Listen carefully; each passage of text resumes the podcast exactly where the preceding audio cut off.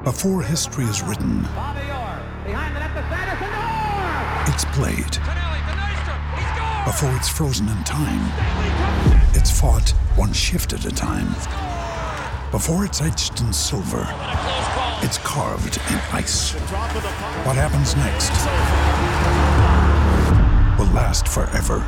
The Stanley Cup Final on ABC and ESPN Plus begins Saturday.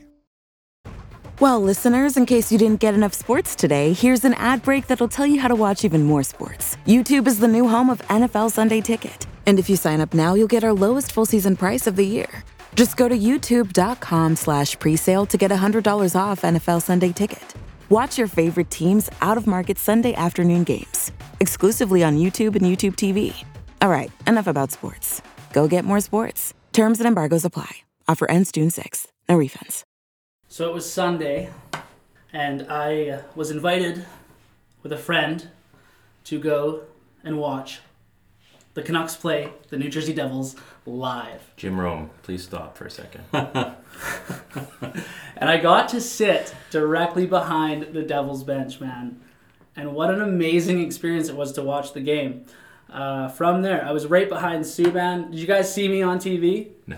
No? I, no, No? I, I didn't realize your seats were that good. I wasn't watching for you. Yeah, I was right there. Every time the camera went back and forth, there I was. And you know what I was wearing? My new PD jersey. you sick sickos. You guys are sick. I saw the thoughts. But yeah, PD jersey. I got it. It's the. It's uh, pretty nice. Yeah, Yeah, it it's looks the, good, bud. I went down. You know, the vote uh, was for the skate jersey, but uh, it was sold out when I got there. Why didn't you just wait? I can't. I can't wait any longer, man. So And you got one that's Yeah. got the 40th patch on it. I know that's why I decided to instead of sticking with my still have that you know forty percent discount at Jersey City, the jerseys didn't have the fifty patch. You can only get those at the so team instead store. of you know spending one hundred and sixty bucks there, it's not the I same. spent three hundred and thirteen dollars at the game Oh. on this bad boy. But you know what? oh my god. Oh. Petey's the man, and I am buzzing about this jersey, you guys. Three, 300 uh, bucks, that's like an entire year of Disney Plus. Here comes the rocket from center. Crosses the blue line. Moves it on goal. Shoots. He scores. Henrik scores. Henrik Sedin on the power play, and it's 3 0. Sven Baertschi with the power play goal. One second left in the penalty. It was the power play which ended up costing the Vancouver Canucks. Pass the puck to Hamhuis. He shoots and scores. Oh, man, Dan Hamhuis. Canucks are four for five on the power play, and they lead five to two. Boeser scores. What a pass! It's an eight-game point streak for Brock Boeser, and the Canucks have scored on their last three power plays. It's four nothing. Yes. But yeah, welcome you guys. This is episode 10 of the PP1 podcast. I'm your host, Braden Ursel, and with me every week, Ryan Hank Hey! And Ted Wong. Yo. He just got back from Byron Bay surfing competition. How was it, man? The the waves were, were fresh, double oil heads going off, a little bit of an undertow, but uh, yeah, there was there was no worry about getting on my waves and crowding any bros. Yeah, catching some gnarly waves, man. Nice. Uh, you were able to get onto Canucks Speak Easy. Uh, you were a guest speaker with them. How'd that go? Was it hard? Yeah, no, it was it was fine. Those they're pretty easy dudes to talk to. I, I uh, they let me know sort of earlier in the day that the uh, the the guy that was supposed to be on couldn't make it for.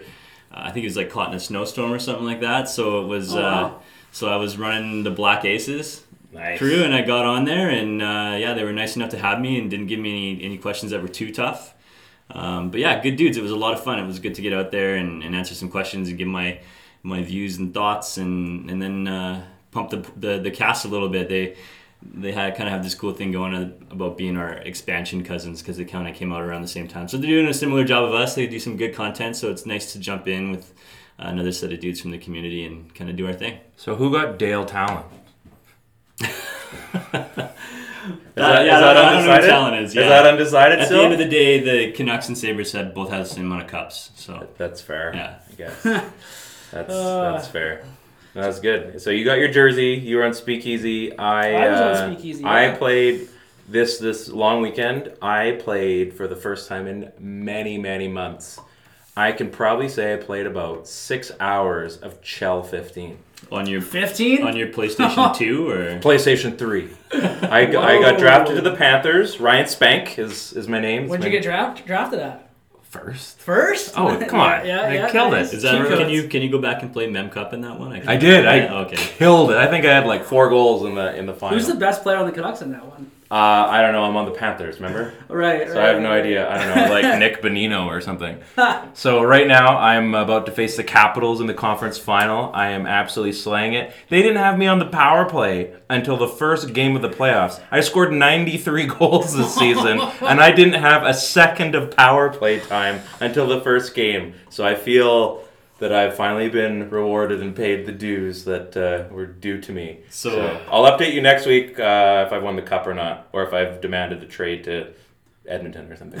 So Ryan's on a, a good winning streak in Chell. Yes, he Very, is. very Um, big. Canucks are on a losing streak, other than this game that we just watched. Yeah, I think they're on like a four-game slide. It's bad. Yeah, so they're in a little bit of a rut. We're in November now. Ah, yes. Yeah, November came along, got the four four losses. I didn't really think they were the worst losses. I mean, No. other than that we weren't able to score goals, we still managed to get a lot of pucks on net. And uh, you know, Pucks we're gonna have net, our pucks on games. net, Pucks on net. We're gonna have those games where we're not gonna find twine. So, uh, but you know, Canucks they come out strong. They, they had a good performance, I thought, against uh, the New Jersey Devils. Mhm. Uh, the refereeing was uh, bullshit. Yeah. They just Um, they couldn't get it together when I mean typical Canucks. They they can't get it together once they realize like, hey, we better finish this one strong and try to at least come out with a point. And they, you know they put the pedal to the metal. It just wasn't enough at the end. But uh, you know, you could say that every single year about the Canucks. Yeah. Just this is the latest iteration of it. Getting a little sick of Mackenzie Blackwood. So, that A little good. bit. so yeah. he can piss off. We'll catch him next year. Yeah. That was the 11th straight loss to the New Jersey Devils. Yeah, I don't. But the Devils have always played, played us tough. They've two a ever- year, Yeah, right? they've ever So- been that that that for they were that team with That's a with five and a half Corey. years. Then they were the team with Brodeur. Then they were a team that played solid defensive hockey. So whatever. I'm sure we'll catch them at some point. But the good Five thing, and a half years exactly. yeah, the good thing about The bad years. that tough streak there was I think you're right, Brady. We were still getting lots of pucks on net. It look for the most part they were dominating stretches of those games. Um, they I felt like for the most part we were manhandling competition. They just weren't able to score. So um, that's going to happen. We just played this game uh, versus the Preds. When I feel like we were getting shit kicked for most of that game, but it was the power play that came alive. So Yeah, three for three, man. yeah, and and that didn't happen in those previous games. All of a sudden, this game comes the other way. It looks like we're gonna lose it, but we find a way to win because the power play is clicking. So. Uh, yeah, it's it's a weird thing. I don't think we're gonna spend tons of games getting outshot, but to, to win some of those rope a dope ones is, is still a good treat. No, It's uh, definitely.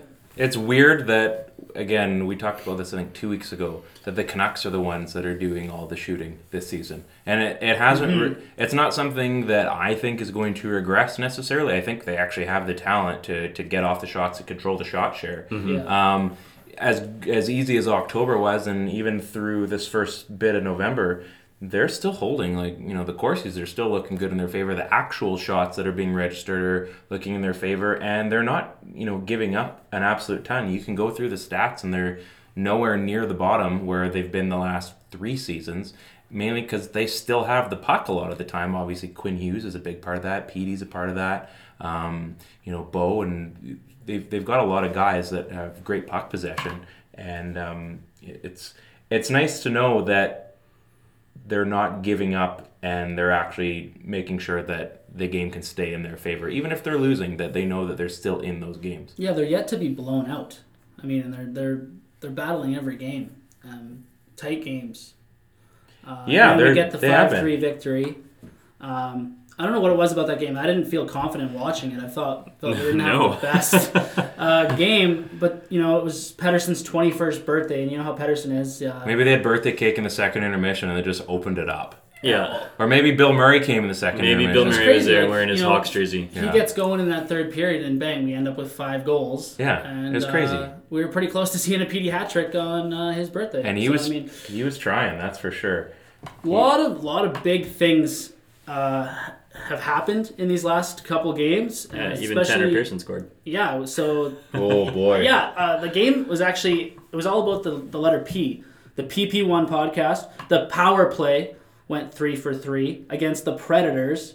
and it was Pettersson and Pearson. It's alliteration that scored at two its goals finest. each. Yeah, and who knew how bad that penalty kill was for the Predators? It was terrible. Yeah, uh, It was prehistoric. Oh my god, this is pathetic, you guys. um, all right, uh, yeah, I'll stop now. So um, we, I'd be remiss if we didn't uh, bring up the obvious, uh, our namesake, um, Canucks power play update. Uh, just before we did this, I didn't get exact stats uh, for the games, including today. But as of end of last night, they are tied for fifth in the NHL with twenty five percent, Twenty-five. which is pretty good. I'd say that's good. And then, uh, like we were talking about, went three for three last night, which it didn't feel like they went three for three. But Well, second the- unit had two goals. the, the goals tell a different story. And then on the PK, they're a nice solid 83.3. Um, I didn't bother to check which pers- or where we were sitting at. I think it's about 10th. Bit of a dip from when we were uh, ninety-five percent first in the league. Yeah, but, on- uh, not what- what- terrible either. What are we at for pe- for penalty kill? Sorry, Uh, 83.3. Anything- so You a bit of a drop. And we're dropping them down a little bit, but you Well, we're know, you playing know who more else is dropping? Jay Yeah. Beagle, Brandon Sutter, guys we need on that penalty kill.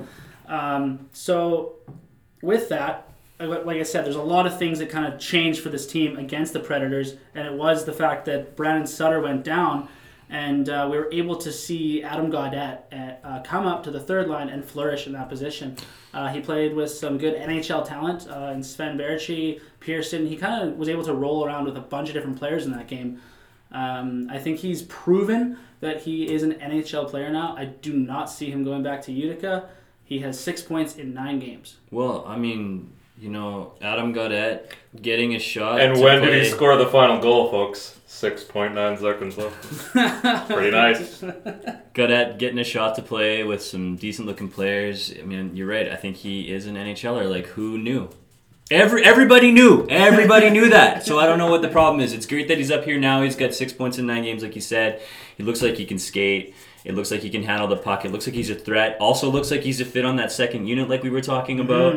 Um, you know, he's still that that big, tall, lean-looking center with hands. So I'm not super worried about um, you know about our two bottom six centers being hurt. I don't think that Sutter brings that much more to the table that we probably be missing from Gaudette. If anything, we're getting a little bit more offense from it.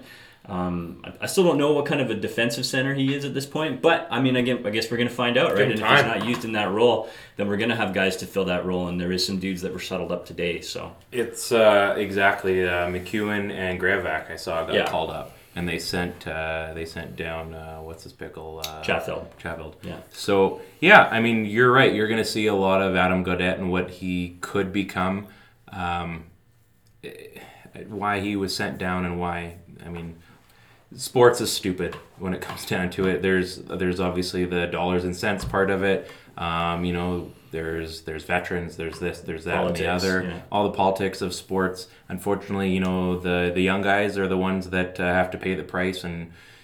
Unfortunately, Gaudette is the, the latest version of this, but I mean he's he's proven his worth on this team, and I mean to keep him out of the lineup is you know heresy at this point. Yeah, if, if, if all you're going to do by sending Gaudette down is, is just hamper the team on the overall, then, then that's okay. But it's not. I just, It isn't okay. it sounds silly when you say it out loud, right? So I don't know. What I like about Gaudette is every opportunity he's been given, he's played with heart and soul. Um, you know, he finally gets his chance after that being scratched a couple games. He makes an impact. Then he misses more games, gets sent down, gets called up, makes an instant impact with two goals in two games. And then Brandon Sutter gets hurt, and he steps up in a big way with a goal and assist, getting that second power play unit going. Um, but where I'm going with that, he had an Instagram post, and it was the picture of him when he scored. And I don't know if you guys saw the goal. How did he do that? But you're funny.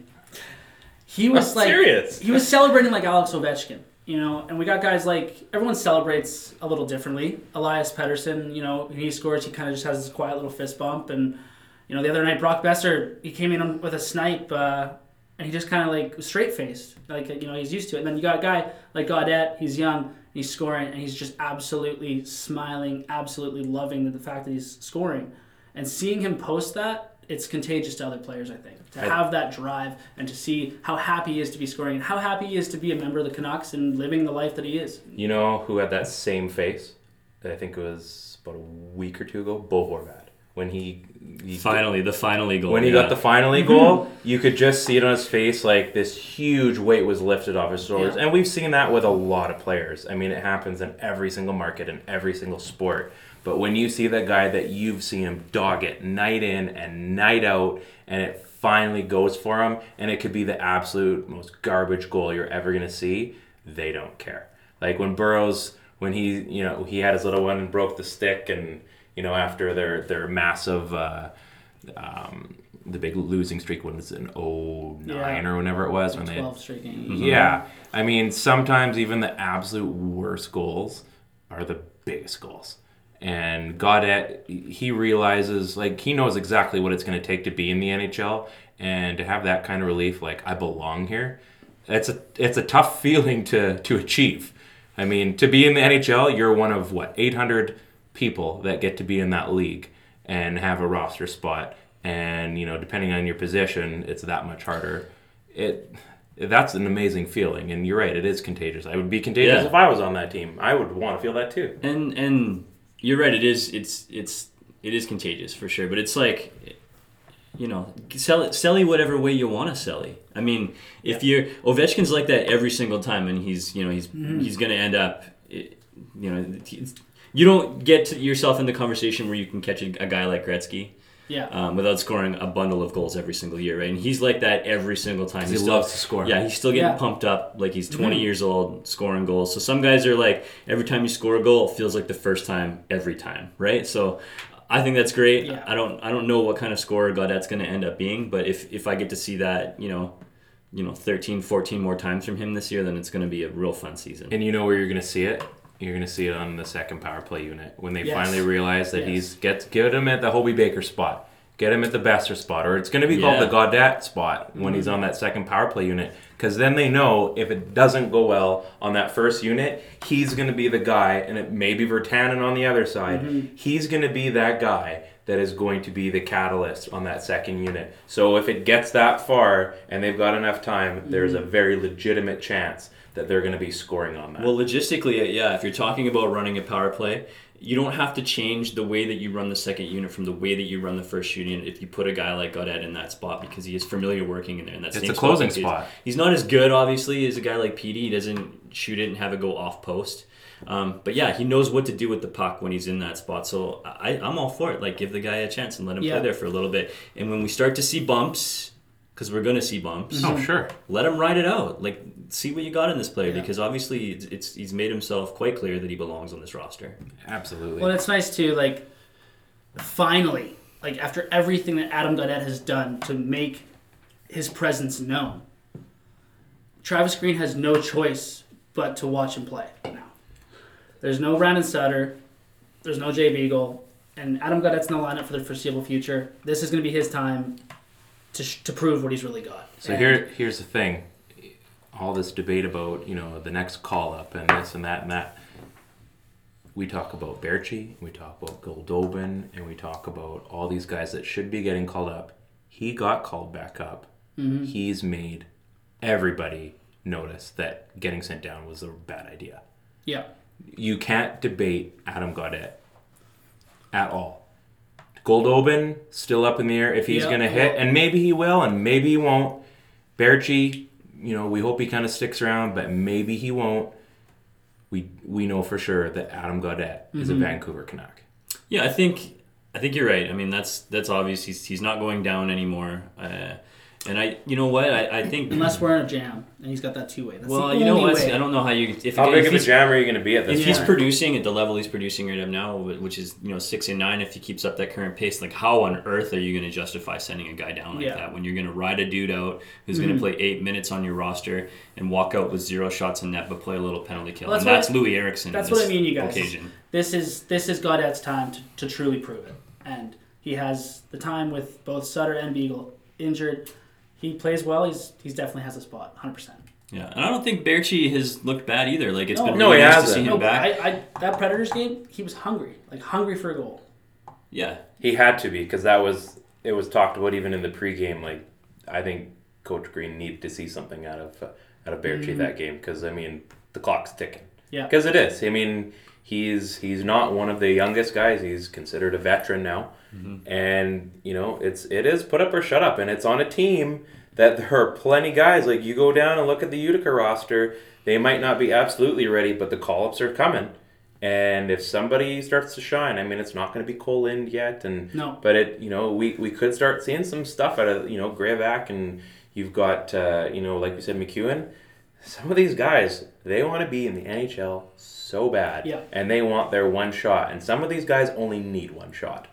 Question: Why why was it that we that we sent up two guys? Was it to, to rotate them and just kind of pick one? Because we only lost one guy. We only lost Sutter, right? Beagle's still out. Beagles out. But we'd already called up someone, hadn't we? No, we, we made the call. Right. We had Gaudette. We made up and the call for Chatfield, and then Chatfield was sent down. Right. And then Graovac was sent up, and then an additional call up in, in MacEwen. So the the move to have Graovac and MacEwen up makes sense. Yeah. Um, one of them plays. One of them. Graovac's shoots. a center. They're both Um, centers, aren't they? MacEwen's been playing wing Yeah, um, in the AHL, and he probably does project as an NHL winger. Mm-hmm. Um, so I know there was a lot of talk and a lot of clamor to have a guy like Goldie up, but this isn't the call up for Goldie. We need an No, offensive guy to I- get dinged up for Goldie Mm-hmm. to come up. In this in this spot here, it's got to be Graovac that takes that spot. I, he's he's just a he's like a fifth line center basically. Yeah. So if he has to play in a pinch, any guy that's playing in your top six in the AHL has the ability to play in your bottom six in the NHL. So I'm okay with that call up now, and I don't know if MacEwen's gonna get in. Maybe he gets in right off the bat, but you also have a guy like Schaller sitting on that line too that can play center. Mm-hmm. absolutely. So I don't know exactly what's gonna happen in that spot, but it probably has more to do with PK prowess than anything. yeah, I and- thought- Sorry, go for it. I honestly, I have to disagree with you. I thought this was a good chance for us to call up uh, Nikolai Goldobin. Why? Um, I just think that we are lacking the goal scoring in the last, uh, I don't know, a little while here. And uh, minus that last game, you know, we, we scored another five, which was nice. Um, but we've seen Gaudette called up. We've seen Baertschi called up. Graovac, MacEwen. You got to be tell- you're telling me that Goldobin's the fifth guy being called up when we're not scoring goals. Um, think- and attached with that is, besides Elias Pettersson, who do we have on this team that's a good playmaker? Uh, JT Miller, Bo Horvat. Bo Horvat, I don't really think is a great is a great playmaker. He's kind of more of a Even go off to the the, rush, go to the net kind of even power. off the I would- rush, I I'd would- say he's still a playmaker. I would put him more in a power I forward say great. situation than I would playmaker. Definitely, 100. percent. I think Well, Adam I mean, like, Gaudette's you got can't. that. I don't know if you can call a guy a, a, a power forward and say that he's not a playmaker because I would say no. I said he was more of a power forward Right, but than a playmaker. Bert was a power forward and Yeah. clearly was more of a playmaker than a goal scorer. Mm-hmm. So I don't know if that's like the best comparison, but I see what you're saying that he's he's more, not flashy he's a more- playmaker like Pettersson. He's more driven as a scorer, but I mean, He's out there to dig out the puck, get it on net. if if PD is also our most dangerous shooter, he just also happens to be our best playmaker, right? Mhm. So But what I uh, think is outside of that top line, you said Miller and Pettersson, and I disagree with Horvat. I think he's a decent playmaker. I don't think he's labeled. I don't think that would, I would not label him as a playmaker. That would not be the word I would Okay. describe. Sure. I just think we're lacking a playmaker in our bottom nine. So yeah, it's yeah, that's that's especially when we're only we get six goals in our last five games before we beat the Predators. Right. six goals in five games. Ryan, I know you want to comment on that too, but I, I'll I'll I'll rebut Mm-hmm. once he's done about why I think the move for uh, bringing up a MacEwen in this spot why, why versus two, a Golden. My, my problem is why two of the same players?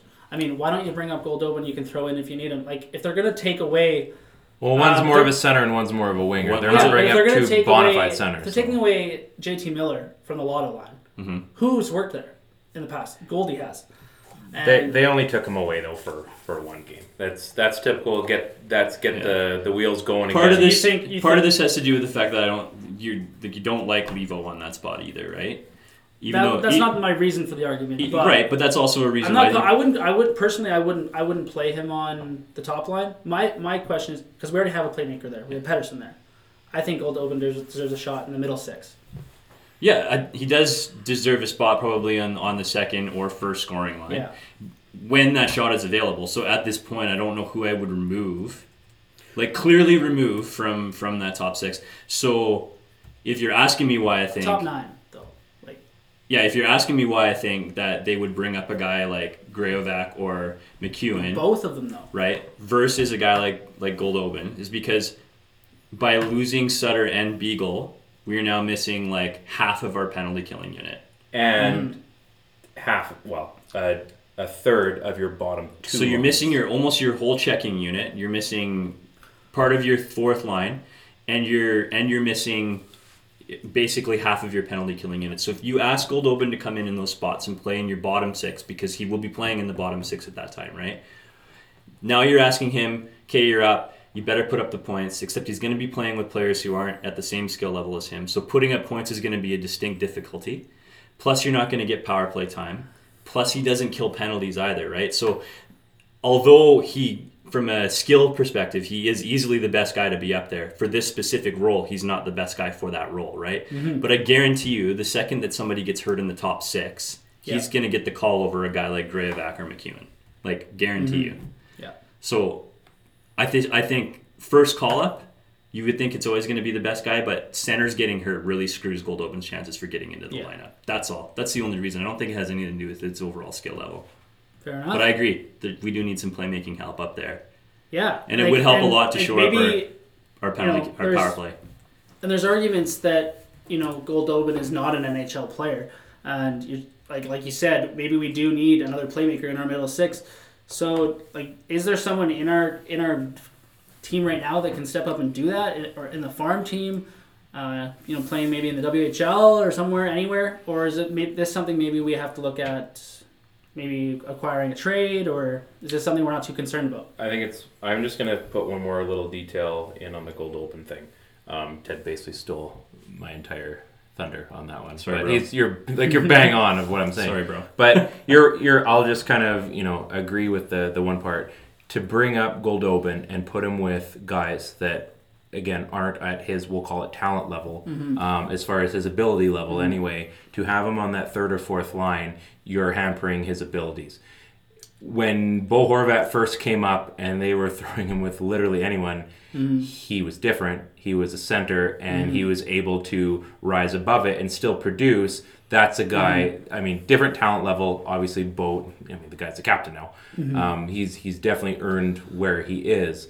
Whereas Goldobin, you know, he's been up and down. They haven't quite figured out exactly what he is, and I don't know what his end game is going to be. But yeah, if you were to see a JT Miller go down, or you saw potentially even a Jake Virtanen, let's say, that is where I think you start to see um, uh, uh, Goldobin as we'll call it your first like scoring call up because Baertschi was, I guess, you know, the card they had to play, and maybe Goldobin wasn't quite in the spot Yeah. they wanted him to be.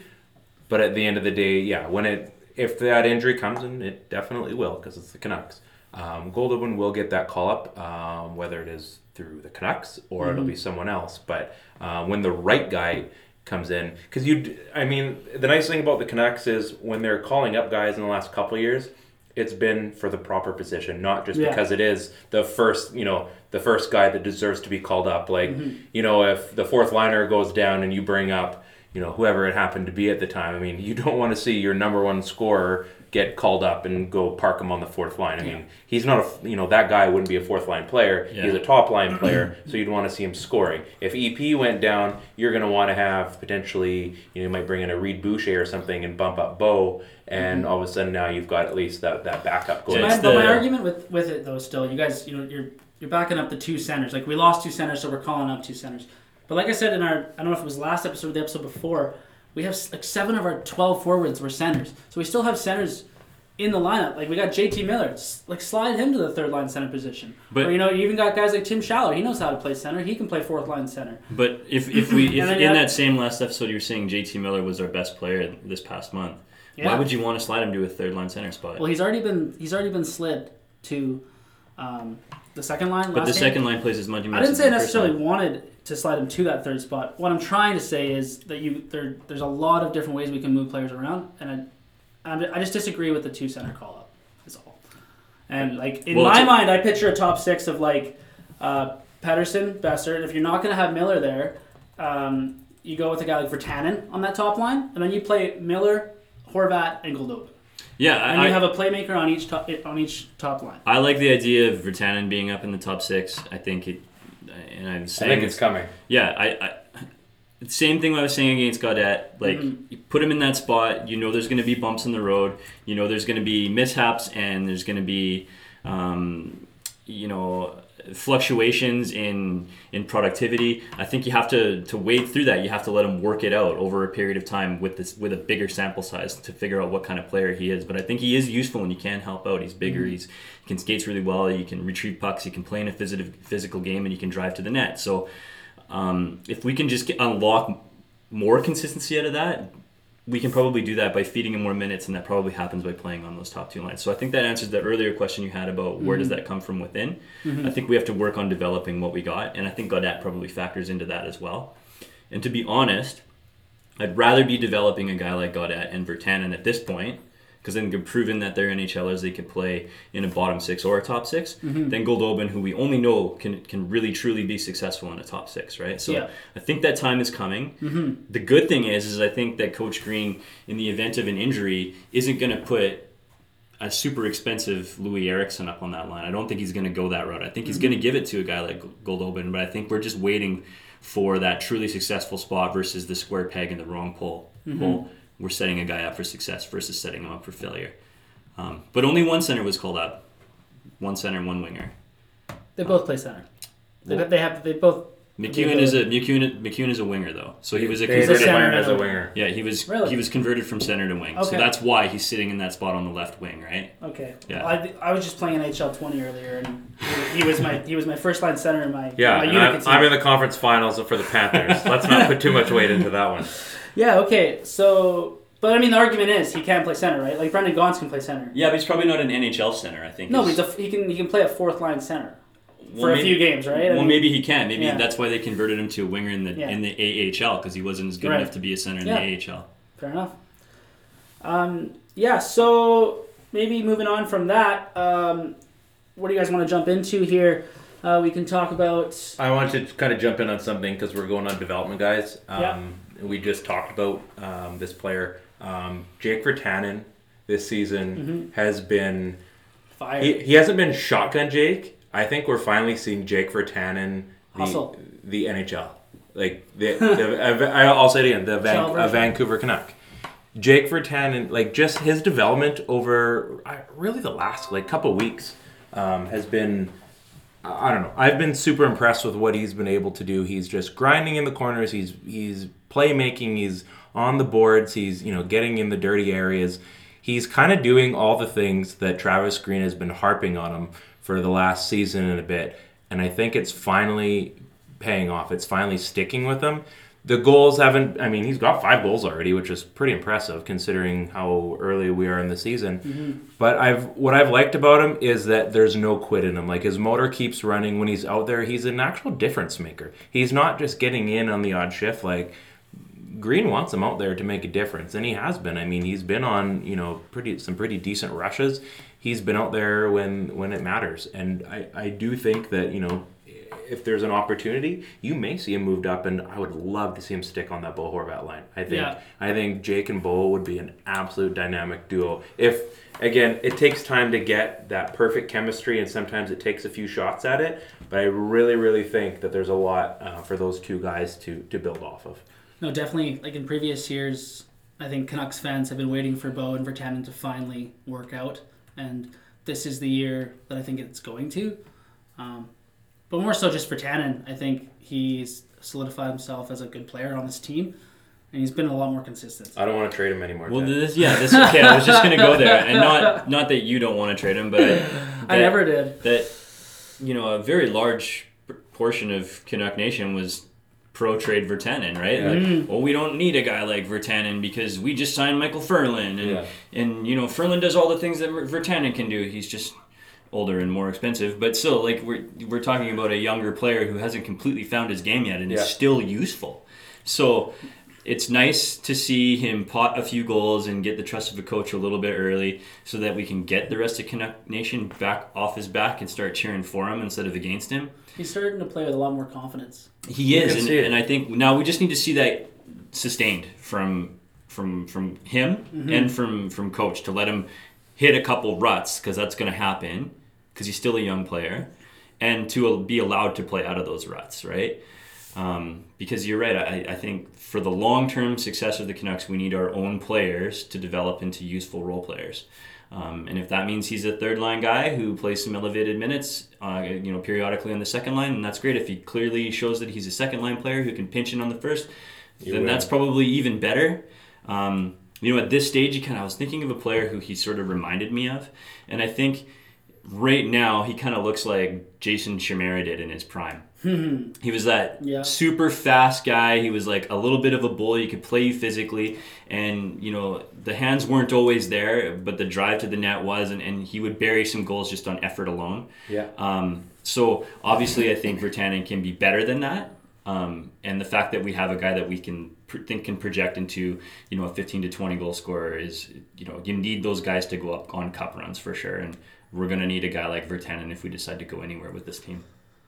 Yeah, really nice to see Virtanen playing with confidence. Ted, I know you have a couple things you want to talk about with this guy. He's playing with a ton of confidence.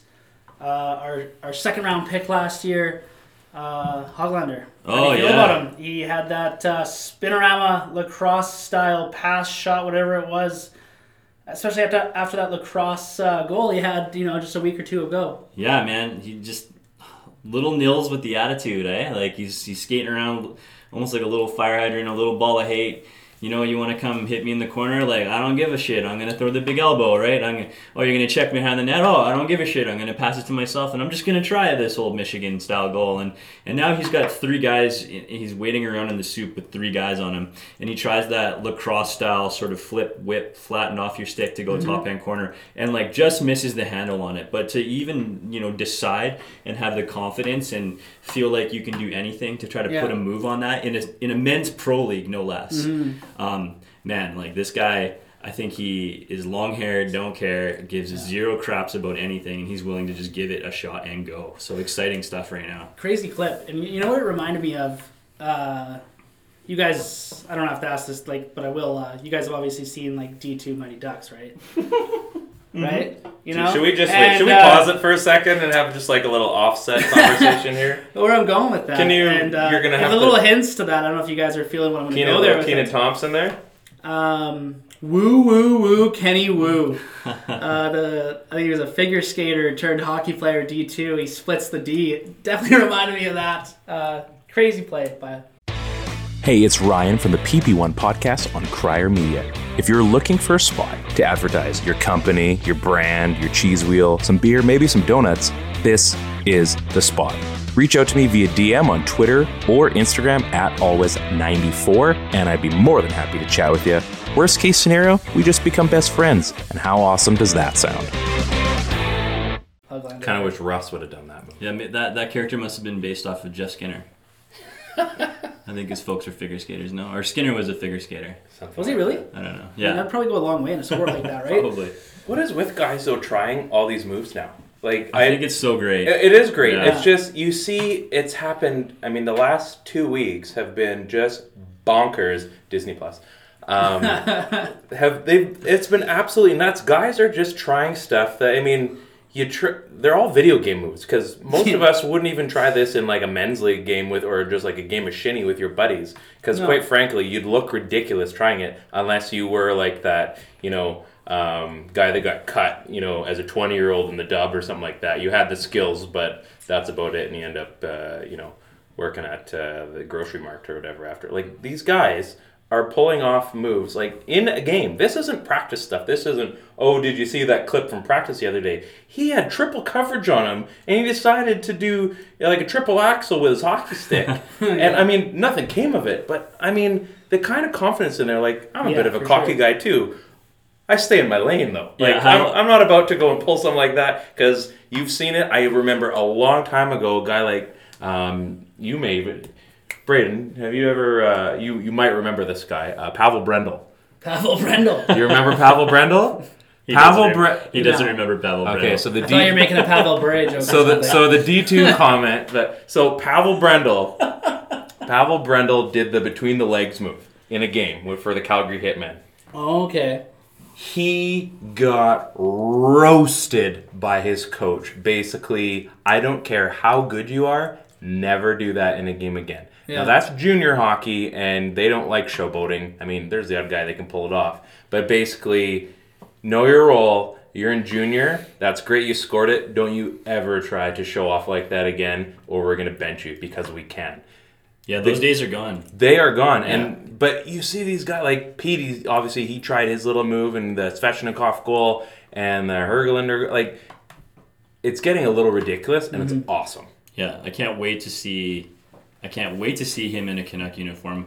I know he's probably going to have to spend his time in Utica, but I'm really interested to see where he fits in long term. And it's nice to see a second round draft pick do something for the for. We haven't had a bunch of that. I mean, Woo's been up and down, and um, but you know And one more like the Tkachuk goal the other day, or was it last week? Yeah, another from one. the hash marks. that was the only way he could have scored. I don't that like pumping too, up the. Calgary Flames. It- though, so you know let's what? not go there. this okay? is a one-time only. No, no, no, not on this podcast. No, I'm just kidding. you pull a goal like that from the hash marks. I mean, that's a move you do in tight. And he did that move with velocity from the hash marks and top shelf on that. Yeah, It's like, funny, for a tough guy to messed up. have silky mitts like that too, It's right? So- unreal. It's funny. It is unreal. I had a friend at work who's a Flames fan, and uh, he comes to work that day. He's like, "Man, I'm so pissed Flames lost last night." And I was like, "What? They didn't lose, man. They won."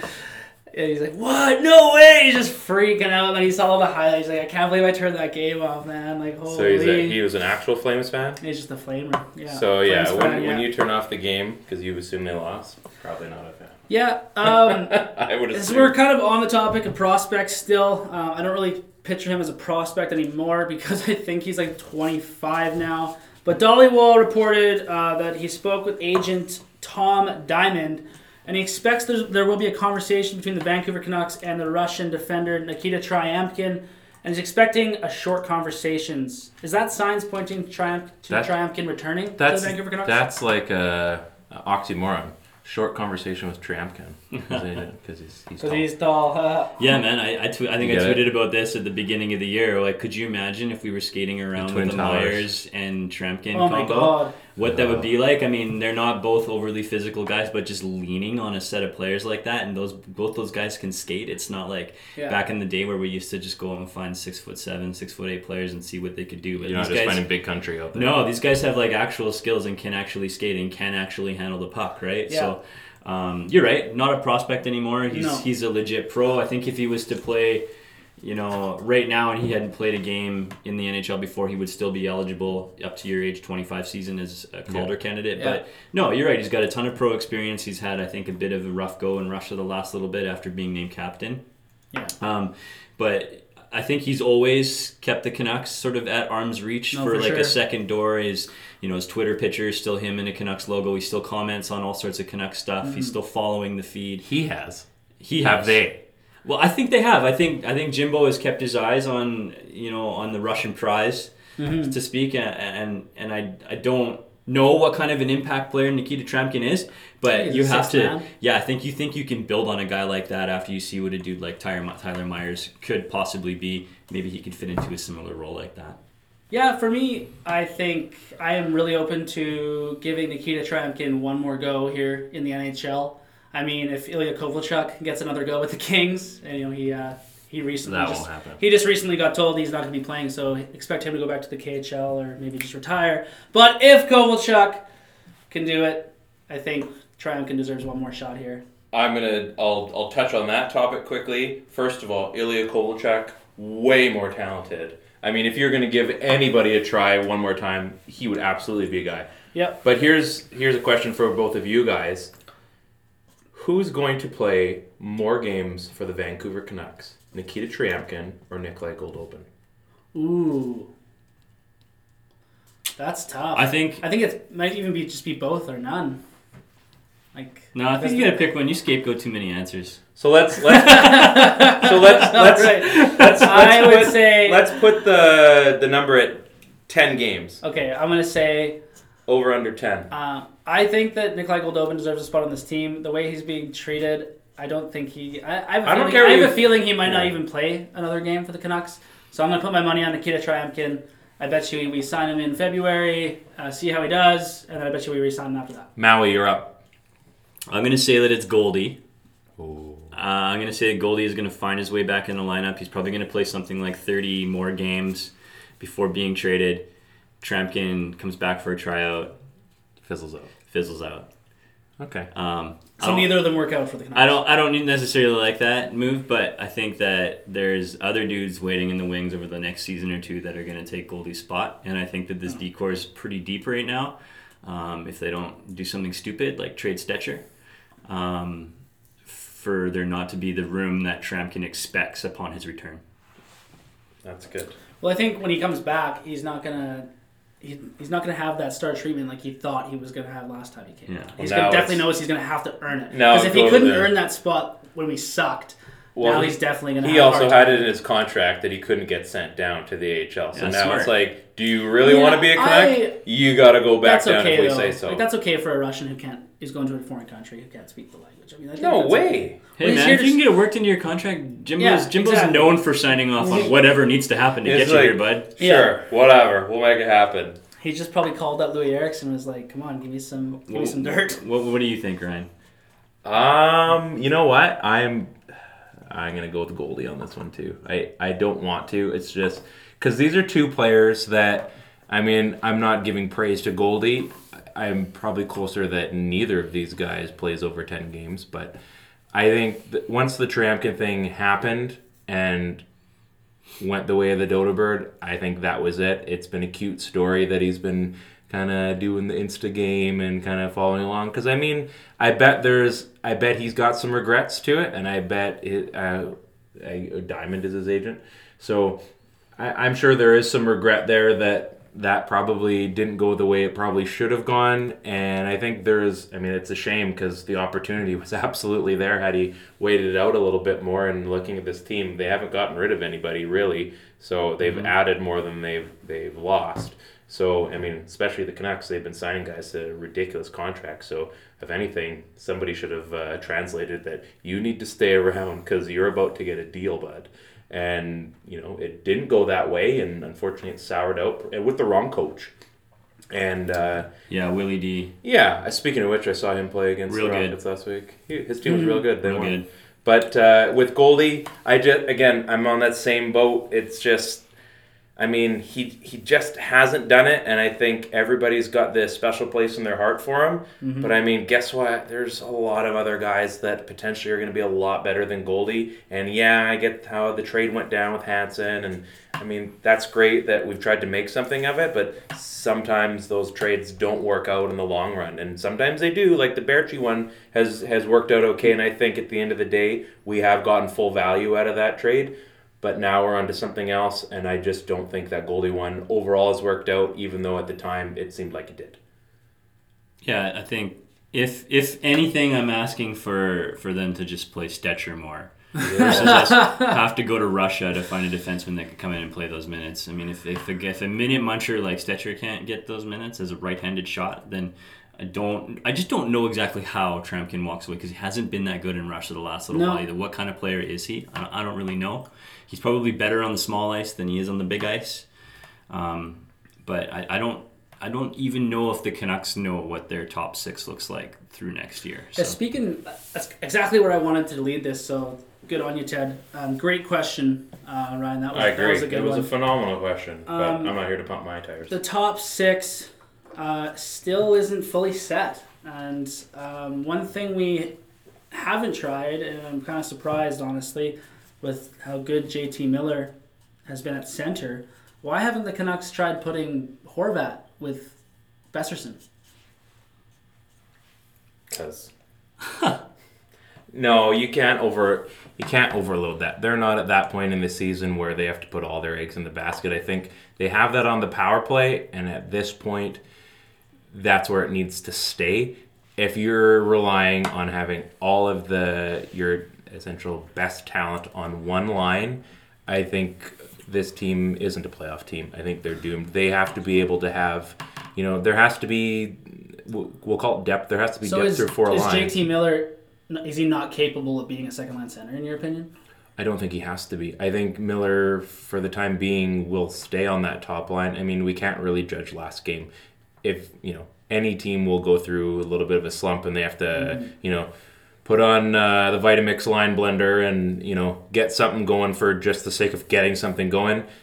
None of that's permanent. That's just to shake it up and you know find something that works. And I mean, sometimes it ends up being something permanent if there's if there's chemistry there. But you know, to see uh, Leivo go on that top line, that's I mean, it's Miller's spot. It's not a long term fix. No, not Okay, not so at what all. what is the answer, you guys? How what what's the solution to this top six I uh, also- problem, so to speak? So you said uh, you know that the top six is is is not completely decided yet, and I think the way that it's gone probably over the last like six or seven years is that lines don't actually operate in in threesomes; they they operate in pairs. So if you can have two solid pairs moving forward, then you can figure things out. If if the first pair is obviously Boeser and Pettersson, then we need to actually figure out what that second pair is, and if that second pair is is Horvat and Miller, Horvat and Virtanen. Baertschi, Horvat and Virtanen. I don't know Yeah. yet which one of those things is going to be. Once we figure out who the second pair or, or duo is, then we can worry less about who's going to come up and down from those top lines to sit on the mm-hmm. winger spot Yeah. versus moving up a center and taking a guy's so spot. So Pettersson has no, Pettersson has his bester, but Horvat doesn't have. his Horvat best. doesn't have his guy yet. So maybe, and, and this was the plan right from the very beginning, and this was like a fear of mine from I think episode one was talking about I don't think that we have the scoring depth, and I think that's showing through a little bit Yeah. right now. Um, but it's kind of that panic button thing, right? So if the original plan was for Miller to be Bo's guy, Yeah. maybe Miller will end up being Bo's guy. We don't Yeah. we don't really know, right? So if if we solve two solve two pairs and it's Miller and Bo and it's Pesser and Betterson, That works too. that works. it's, it's the Pesser Betterson combo. There you go. then then it's a lot easier to just move a guy like Baertschi. Looks good on that line with Yeah. Bo and Miller, and maybe we throw up Leivo in a pincher. Maybe Mm-hmm. maybe it could even be a Gaudette. Like who Got knows? it. Maybe it's a Gaudette Virtanen, Maybe it's a Gaudette Baertschi. And again, we're you know we're kind And- of forgetting about. I'll let you finish Yeah. up there. We're forgetting about uh, Roussel, and we can get into that. No, in a exactly. second. Yeah, Roussel. But good. Yeah. Sorry. Go ahead. Oh, and I st- I'm still not ruling out that this team is going to make a trade for a top six forward at some Yeah. point. Um, and I think with guys getting hurt, Kind of leaning that way. yeah, I wanted them to make a trade in a good spot. And I think with guys getting hurt, I hope that they don't jump the gun and hit Yeah. Mm-hmm. the panic button and make a trade. Um, but I still see that as a thing. And, and I don't know what happens when Roussel comes back because it's going to be pretty crowded at some point. I think that if the Canucks are truly serious about making the playoffs and being a good team, it's going to take them trading for a top six forward. And they think this is the perfect year to do it. We have the depth, we have the pieces to make a nice little package to find something that's going to work. I know last week or two weeks ago you mentioned actually bringing in kind of a third line center, a veteran center, more of a second line center, but it drops down to the third line because of the depth there. And uh, you know, I thought about it all week long, and as it went on, I, I completely agreed with you more and more. Um, that is that is the direction I would like to see them go. Maybe around the around the trade deadline, you package something up, depending on where we're sitting at, and we we find that not just a rental player for Horvat, we find someone who's going to be there for the next, you know, for the foreseeable future. I'm going to put my money on that. That doesn't have to happen until the trade deadline because if Mm-hmm. my memory serves me correct, uh, Roussel and Bo ended up being a phenomenal pair last season. And I think again, if that is your pair, you can keep Miller up top. Maybe he does go to that that second line and makes. Yeah. that a dominant line, and then you can do whatever the heck you want on that first line. But uh, those two, the way that Roussel was able to keep up in the play, um, the way they fed off of each other, um, I'd have to go and check. Uh, His ability to distribute. But my, Yeah, my they- argument though is Roussel. you- You're talking about a career year with Roussel, and you kind of got to you kind of got to base that off an average too. Roussel's a bottom six forward. He's not a top six forward. you know what? You give him the opportunity. I think he was again. Based I mean, everyone on was pace of play, everyone was pretty upset about Antoine Roussel when we signed him to that four year contract. And then he now all of a sudden we're talking about him being a top six player. He was injured until Christmas the first time, was he not? Or how long? No, he didn't start right away though. When he came with the Canucks, he got there, but he didn't play forever. And then he came in, played for long enough, and then got injured again. But I mean, no, I. He was our un- unsung hero that year, right? So I will I will agree with Brady that I don't think He's not the answer. I don't I don't think Antoine Roussel is true. He's not the answer. I'm saying in your short term, he's going to carry he you could to be that, he could be that deadline. extra piece. He could be that third wheel. But like mm-hmm. we're like Ted was talking about about pairings. Right. He's not going to be that pairing we're trying to find right now. He's not the duo guy. He's not the duo. But he's a really nice accessory on, on those. I will agree with you, Brady. I don't Maybe think he's the Burrows to them. Maybe. Sorry, I, I, I, I don't think that he's a top six winger. I, I do think that he's a very good third line winger who can fit in on the top six third pitch. And although he did have a career year and was playing with a little bit of you know top six um, oomph, Yeah. I guess so to speak, that you know maybe it's possible that there is a, a little bit of extra chemistry there that him and Bo were playing off really well. So I guess we have to see what that's all about. But you're right, Ryan. In the meantime, we get to see what that's all about, and then we don't have to make that move until the trade deadline, like I you mean, were saying. it was a career year for him, but it wasn't exactly out of the norm. Like he uh, in Dallas uh, after his first season, he went 14, 13, 13, 12 for goals. 29, 25, 29, 27 for points. He did have an off year. Um, the last year he was with Dallas and then went back to 31. So the guy's averaging. You know, if you actually, he's in the you know close to 30 points. He's getting about 10 goals a season. you know, when you're reading that, That's you know, not bad. You know that kind of reminds me of? Like, it's actually you wouldn't think of it off the top of your head, but when you actually look at the stats like that, that reminds me a lot of like Sven Baertschi. Sven Baertschi's best season, he's had 35 points for this team. It kind of reminds me He's of never like hit a, 20 goals either. a poor man's Burrows. Yeah, there you go. Yeah. Um, uh, it's nice though. Uh, good news for Roussel. He's practicing. He's in the non-contact jersey. Uh, things are coming along nice, and he's going to be back pretty soon, uh, which is going to create you know some issues for the depth we have as well. But yeah, nice to see Roussel in that practice jersey. Mm-hmm. and what kind of practice jersey was it? That's, Skin that's tight practice jersey. It's a green practice jersey. no. It was the black practice. Was it? Oh, was it? I thought he was wearing a, bl- a green Was it a green? I thought I saw an a skate one. Uh, oh, it was a skate one, but I think it was a green non-contact. Um, I could be wrong. in This the is the color. weekend, guys. This was my my call to arms. Saturday's game. Right. Yeah. Remember? This Saturday's This, team, game. th- th- this will be the It's a Canucks skate team. skate jersey game. This is this is to decide if Didn't- the Canucks are going to be what they are this season. Didn't you decide also that the skate jersey game was when they were going to name Bo captain? Well, I Or was that you? no, I thought No. they were wearing. One the of you guys said that. I No, thought. we thought they were wearing we the skate thought that night. they they they had basically teased and everyone thought that they had added a skate game and then Oh, okay. we were wrong so but uh, this this is gonna be this is the game this is this is what we're gonna be talking about Yeah. um, but uh, you know when we talk about games we, we haven't played one game and I can't believe we let it go this long Dun, dun, dun, dun, dun. the dudes and the guys Dudes and guys. yeah, yeah, yeah. oh I forgot we still haven't got that sound machine yet Yeah, but you guys, welcome back, uh, dudes and guys.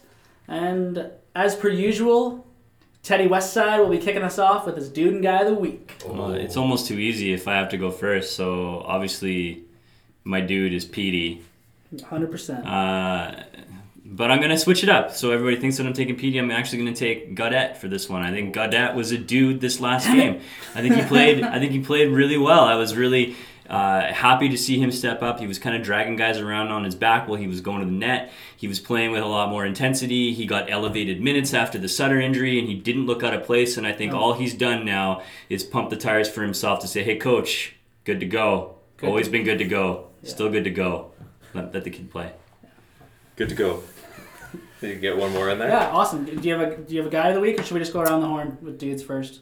Guy, Let's do that. Let's do that. Let's go with dudes. Okay. Ryan, you got a dude? Uh, I am. Uh, I wrote in my notes to keep it to a minimum. Thatcher Demko is my. like, you love stealing my dudes. He's don't my you? golden dude of the week. Yeah, man. Thatcher Demko. That Of game last night. I called in when I wrote the pregame. I said, you know, it just feels like it's going to be a Demko game, and he he ended up getting the start. Yeah, he he did let in a couple goals, which you know you you can't blame the guy on. But again, he made there was a the half backtrack save. he made Yeah. a handful of saves in that My game God, that pretty much cemented if you know we joke about if there is going to be an eventual goalie controversy, and I don't want one. It's gonna happen. He has proven without a shadow of a doubt that that draft pick is going to be an absolute rocket of a pick. He he's been everything Mm-hmm. to that back end. Him and him and Markstrom like they've got each other's back, Yeah. and I think it just pushes Markstrom to work a little bit harder to make sure that you know he can get that next contract, and I hope he does. Mm-hmm. I, I hope this is a bit of a tandem, and again, I don't need to go on twenty minutes on that again, but yeah, absolutely. Thatcher Demko is my dude of the week. Yeah, great choice. I completely agree with you. Uh, before I give you my dude of the week, I just want to quickly say I totally agree with your choice. And I was reading a statistic today. Um, I believe it was off the top of my head. Thatcher Demko has the same amount of wins as Jacob Markstrom already, and he has better statistics in almost every category. And he's played like five less games. That's got to say something.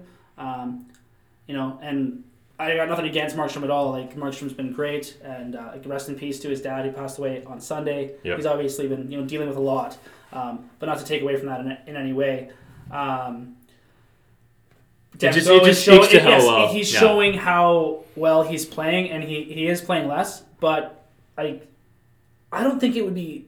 It might just be the depth, but it wouldn't be crazy if if Demko keeps going that he finds himself in Calder conversation. It's possible. I mean, that's a bit that's a bit of a stretch. How do you so think you know, we'll save that. We'll save that for like later down the year. If he's he would have to take over the net for Yeah. that Yeah. to be considered. But let's. I'll just get back to my dude. Just I, was, I just want to say, yeah, Demko's been great. So I, I think agree. he's ready for more starts. That's why I had him as my dude of the And week. you know he could have a string of starts here too, right? Yeah, exactly. I mean, So, that's why I made that proclamation. Um, you so both wouldn't. pretty much stole kind of. Brady the dude's- really wanted that dude. He I really was- You, it. hey, you know what? If you want to host a segment, you can have dibs whenever you want, bud. Yeah, you're right. Next next week, I'm going first. Okay.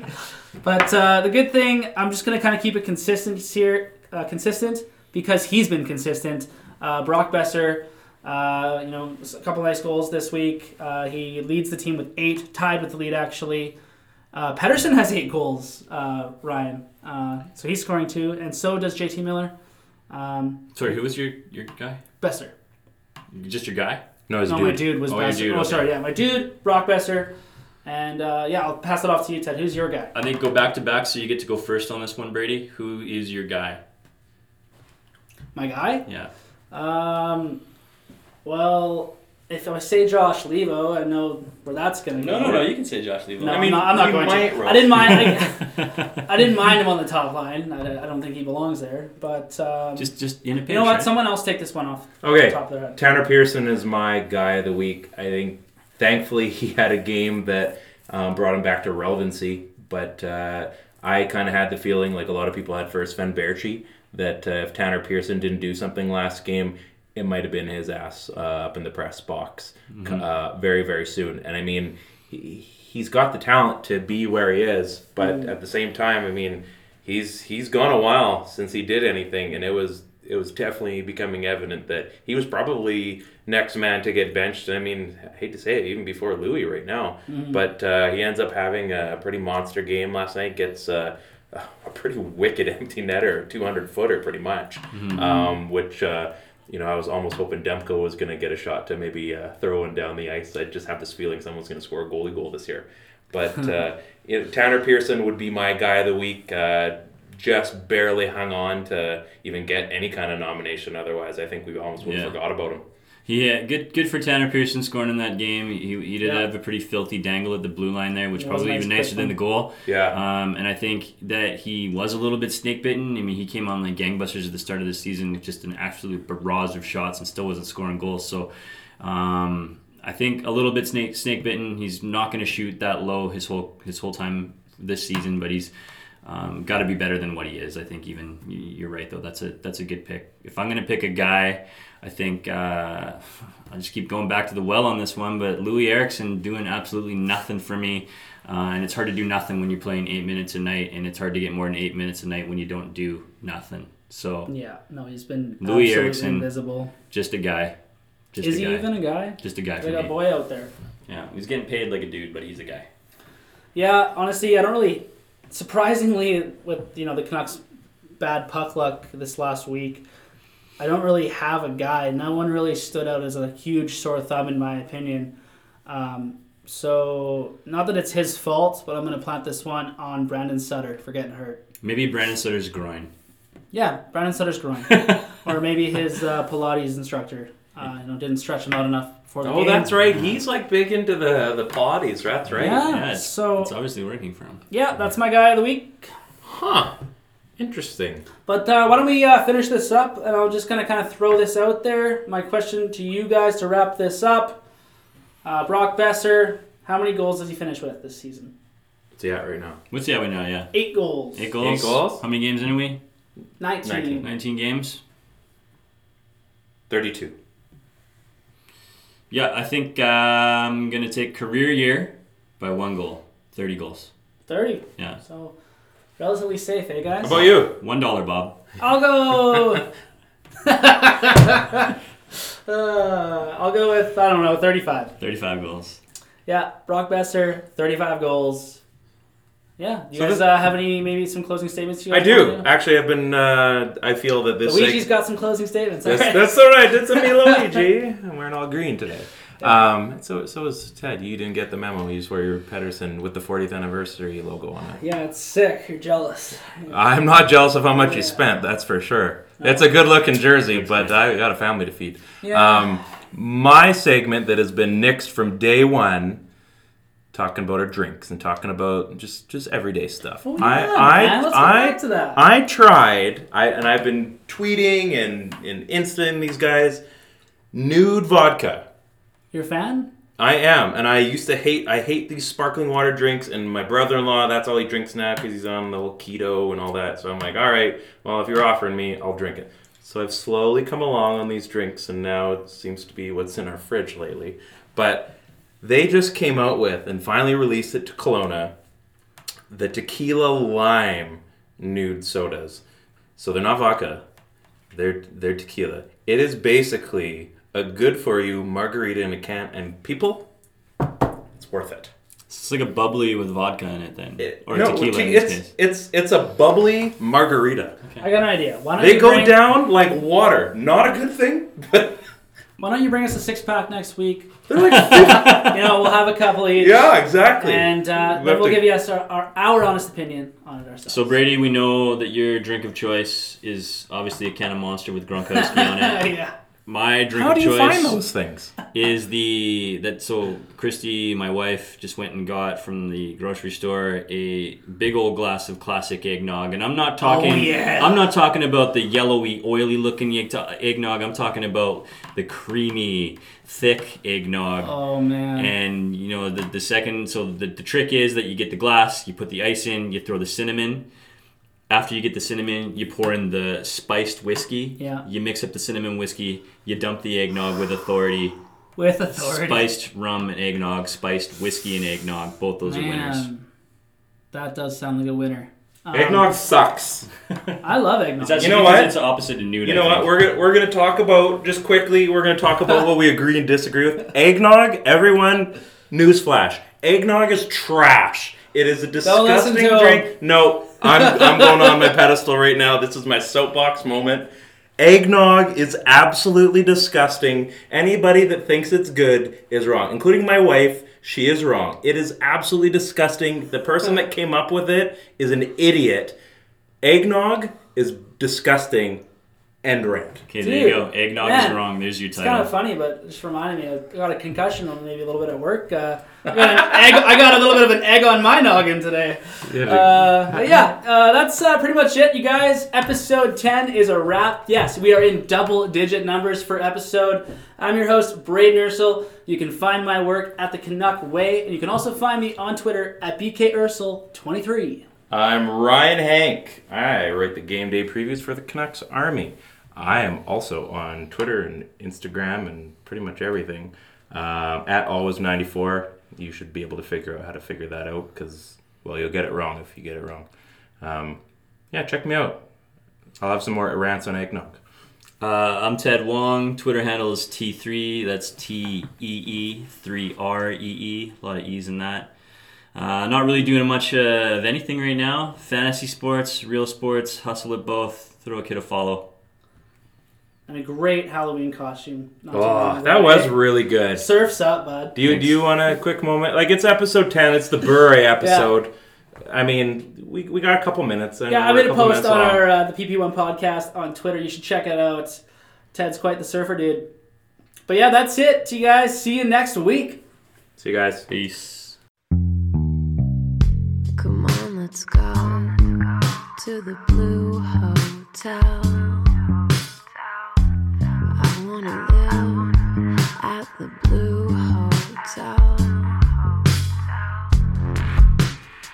The podcast that goes everywhere the imagination dares. It's for the open minded, the pleasure seeker,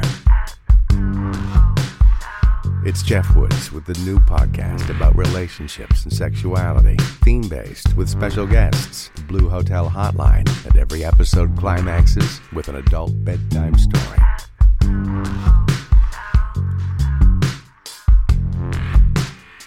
Get a room and listen in at the Blue Hotel. Begins Friday, September 23rd.